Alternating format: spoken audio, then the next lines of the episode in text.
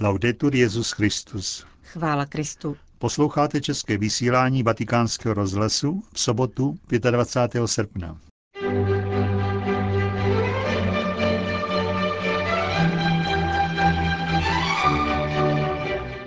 Francouzští ministranti připutovali do Říma. Co nového v Rimini? Fenomén dětských vojáků v Kongu je znovu na vzestupu, referuje polský palotín ze severního Kivu. Od mikrofonu vás zdraví Johana Bronková a Josef Koláček.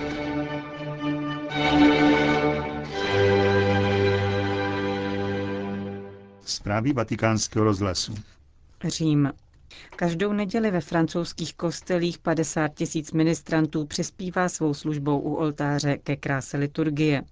Více než dvou a půl tisícová skupina těchto mladých lidí dnes v Římě zahajuje ministranskou pouť za doprovodu lyonského arcibiskupa kardinála Barbaréna a desítky dalších francouzských biskupů. Chtěli bychom podle vzoru Světových dní mládeže mladým lidem umožnit, aby zažili univerzalitu církve, vysvětluje monsignor Philip Jean-Louis Breton z liturgické komise francouzské biskupské konference.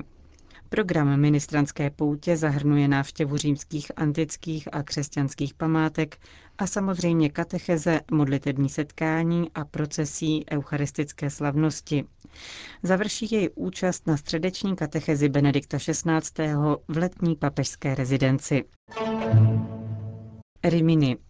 Náboženská nesnášenlivost ve světě roste, svobodu věřících často omezuje stát, jindy však i sama společnost, mnohdy za přispění právního systému a politických představitelů.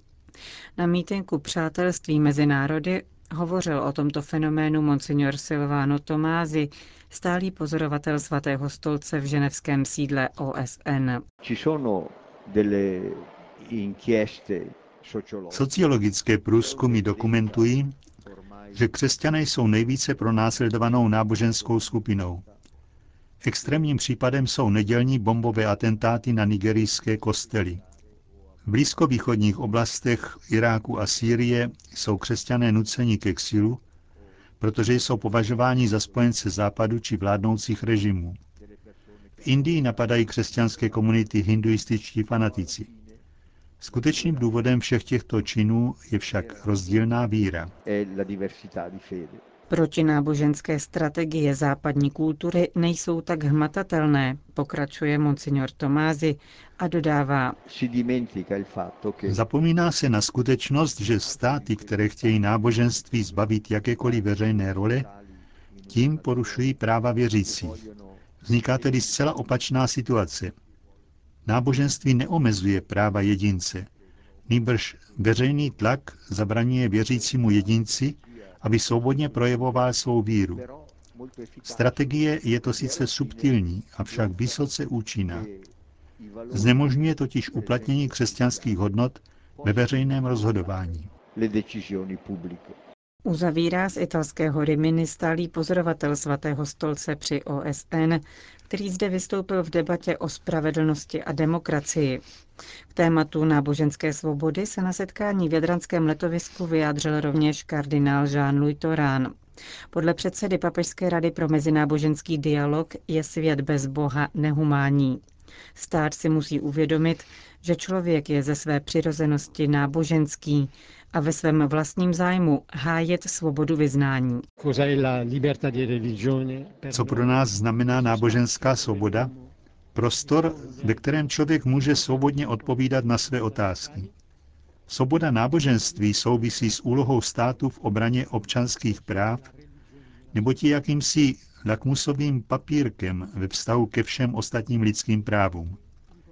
Chtěl bych povzbudit členy Comunione e Liberazione, aby dokázali využít své svobody víry a nakazili vírou své okolí. Apeloval francouzský kardinál z Rimini, kde se dnes uzavírá mítink Přátelství mezi národy. Glasgow. Národní neděli manželství vyhlásila na zítřek Skotská biskupská konference. V pětistech katolických farnostech se bude předčítat pastýřský list, ve kterém skotský episkopát hájí výlučný svazek muže a ženy.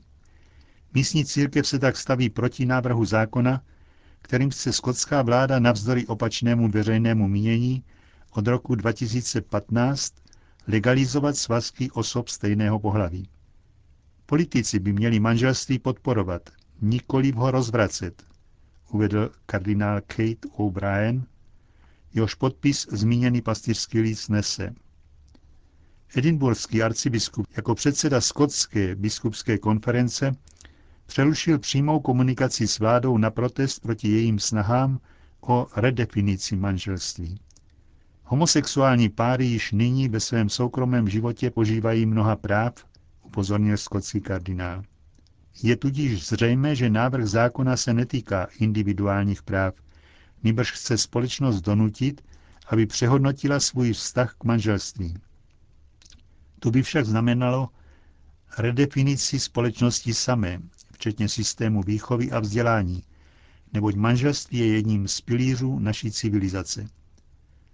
Církev tedy brání nejenom katolickou nauku, nebož je poslední baštou zdravého rozumu vůbec, míní kardinál O'Brien, a požaduje na skotské vládě vyhlášení referenda o vládním návrhu. Jeruzalém. Skupina muslimské mládeže zničila domy 70 křesťanských rodin ve svaté zemi. K vandalismu došlo v Jeruzalémě ve čtvrti Betfage, kde díky pomoci františkánské kustodie ve svaté zemi vznikl obytný komplex pro křesťany. Nejde o první podobný útok namířený proti křesťanům. Útočníci vybili okna domů, zničili automobily a potloukli místní obyvatele. Několik jich muselo být hospitalizováno. Násilnou akci odsoudila místní církev. Biskupové vybídli k úsilí pro vzájemné porozumění, které by v budoucnu předešlo podobným násilnostem. Zároveň znovu zdůraznili vytváření dobrých sousedských vztahů mezi křesťany a muslimy. Alžírsko. Benedikt XVI. spolu s dalšími institucemi a státy přispěl na restaurování baziliky zasvěcené svatému Augustinovi v místech, kde v letech 395 až 430 působil jako biskup na pahorku Anaba nad troskami v dávné Hypony. Restaurační práce baziliky z počátku 20. století byly zahájeny před rokem. Lešení nyní zakrývá architektonické detaily v arabsko-maorském a románsko-byzantském stylu. Restaurační projekt, rozvržený do tří let, je financován alžírskými a francouzskými státními institucemi, řeholními řády, diecézemi a nejrůznějšími individuálními dárci. Mezi nimi je také Benedikt XVI., potvrzuje vatikánský deník. Jak známo, svatý Augustín je církevním otcem, kterého současný papež velmi ctí a často cituje. Věnoval se mu také ve své dizertační práci na téma Lid a dům boží v Augustinově učení o církvi, obhájené v roce 1953. Ženeva. Křesťané různých vyznání společně intervenují v Organizaci spojených národů za udělení zvláštního statutu městu Jeruzalému. Otevřený list v této věci vydala katolická organizace Pax Christi International a Světová rada církví. Požadují v něm zařazení tohoto problému na pořad jednání zářijového zasedání Rady pro lidská práva OSN. Připomínají, že Jeruzalém si zvláštní status zaslouží vzhledem k svému náboženskému významu a pluralitnímu charakteru. Porušování lidských a mezinárodních práv v tomto městě dopadá nejen na jeho obyvatele, ale na celé lidstvo, čteme v listu adresovaném OSN. Podle Pax Christi a Světové rady církví musí mezinárodní komunita zaručit respekt mnohonárodnostnímu a multireligióznímu charakteru města. Z toho se odvíjejí také tři další postuláty. Svoboda pohybu v rámci města, jmenování zvláštního relátora OSN pro Jeruzalém a vydání rezoluce na téma úcty k lidským právům, zejména ve východním Jeruzalémě. Právě tam totiž leží nejposvátnější místa tří náboženství, judaismu, křesťanství a islámu. Rada OSN pro lidská práva, od které křesťanské organizace požadují intervenci, bude zasedat v Ženevě od 10. do 28. září. Sahel. Obyvatelé Sahelu potřebují další potravinovou pomoc, aby přežili období sucha. Upozorňuje na to britská humanitární organizace Christian Aid. Už v březnu ohlásila zvláštní peněžní sbírku na pomoc pro nejpotřebnější, zejména děti a těhotné ženy. Vybralo se téměř půl milionu liber. Se suchem a hladem v tomto regionu bojuje aktivně rovněž svatý stolec, který prostřednictvím nadace Jana Pavla II. vyčlenil na tento cíl více než 2 miliony dolarů.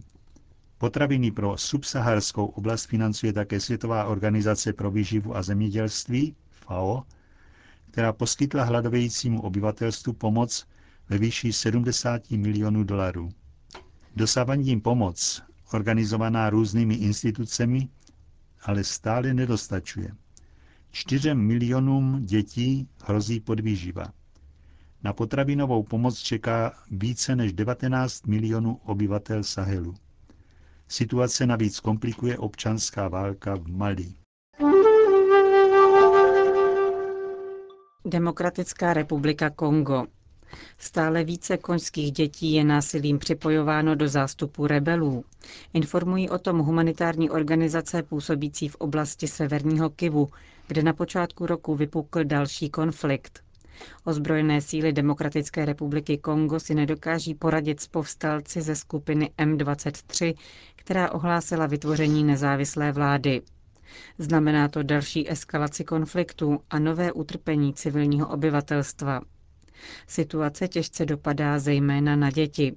Rebelové napadají vesnice a odvádějí z nich dokonce i jen několika leté děti, které jsou následně cvičeny k boji. Kromě toho v důsledku vojenských operací bylo na východě Konga zcela zničeno nejméně 250 škol. Ty, které odolaly, jsou změněny na provizorní útulky pro tisíce uprchlíků. UNICEF proto apeluje, aby se u dětí ve školním věku pamatovalo nejen na potravinovou pomoc, ale také na zajištění provizorní školní výuky. V opačném případě, jak zdůrazňuje organizace, vyrostou nové generace, které nejen neznají mír, ale nemají ani základní vzdělání a spolu s tím ani šance na lepší budoucnost. Ve městě Rutschuru uprostřed oblasti bojů působí kněží Palotýni, jak říkají, lidé k nim bez ustání přicházejí žádat o potraviny a léky. Zvláštní znepokojení však budí skutečnost, že rebelové začínají vytvářet paralelní strukturu vlády, říká polský palotin otec Jiří Kotva. My se też tak zastanawiamy, do čeho to může zmierzać. Uvažujeme o tom, kam současný vývoj situace povede. Stále totiž není jasné, zda jde jen o provokaci povstalců z hnutí M23 vůči koňské vládě, nebo zda se už skutečně cítí natolik silní, že začínají vytvářet nezávislé státní struktury. Ačkoliv část lidí opustila provizorní tábory, situace v regionu stále zůstává složitá. Ti lidé ztratili všechno, nemají vůbec žádnou možnost obdělávat zemi, protože když se vydají na pole, hrozí jim smrt. Pokud se cokoliv podaří vypěstovat, přijdou vojáci a seberou to. Místní lidé už mnohokrát přišli o všechno, co měli, a jsou průběžně stále okrádáni. Situace je napjatá. Mnoho dětí je násilím připojováno k vojsku. Někteří se naštěstí počase vrací domů, jsou tu ale také skupiny mládeže, které se sami chytají zbraní a terorizují dokonce i obyvatele vlastních vesnic, vypráví misionář. Neklid a napětí vyvolávají neustále přesuny vojsk, ať už jde o povstalce nebo o koňské vládní oddíly či mírové síly MONUSCO, které se pohybují v obrněných vozech. Za dne je poměrně bezpečně, ale v noci si lidé bojí usínat ve svých domech, zvlášť pokud žijí daleko od hlavních cest nebo blízko strategických bodů. Schovávají se v nemocnicích, kostelech a školách. To, co se děje, nevěští nic dobrého. Říká k vývoji situace v severním Kivu polský palotín Pater Kotva.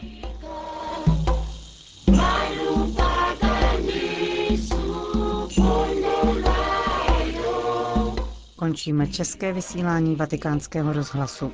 Chvála Kristu. Laudetur Jezus Christus. Yeah.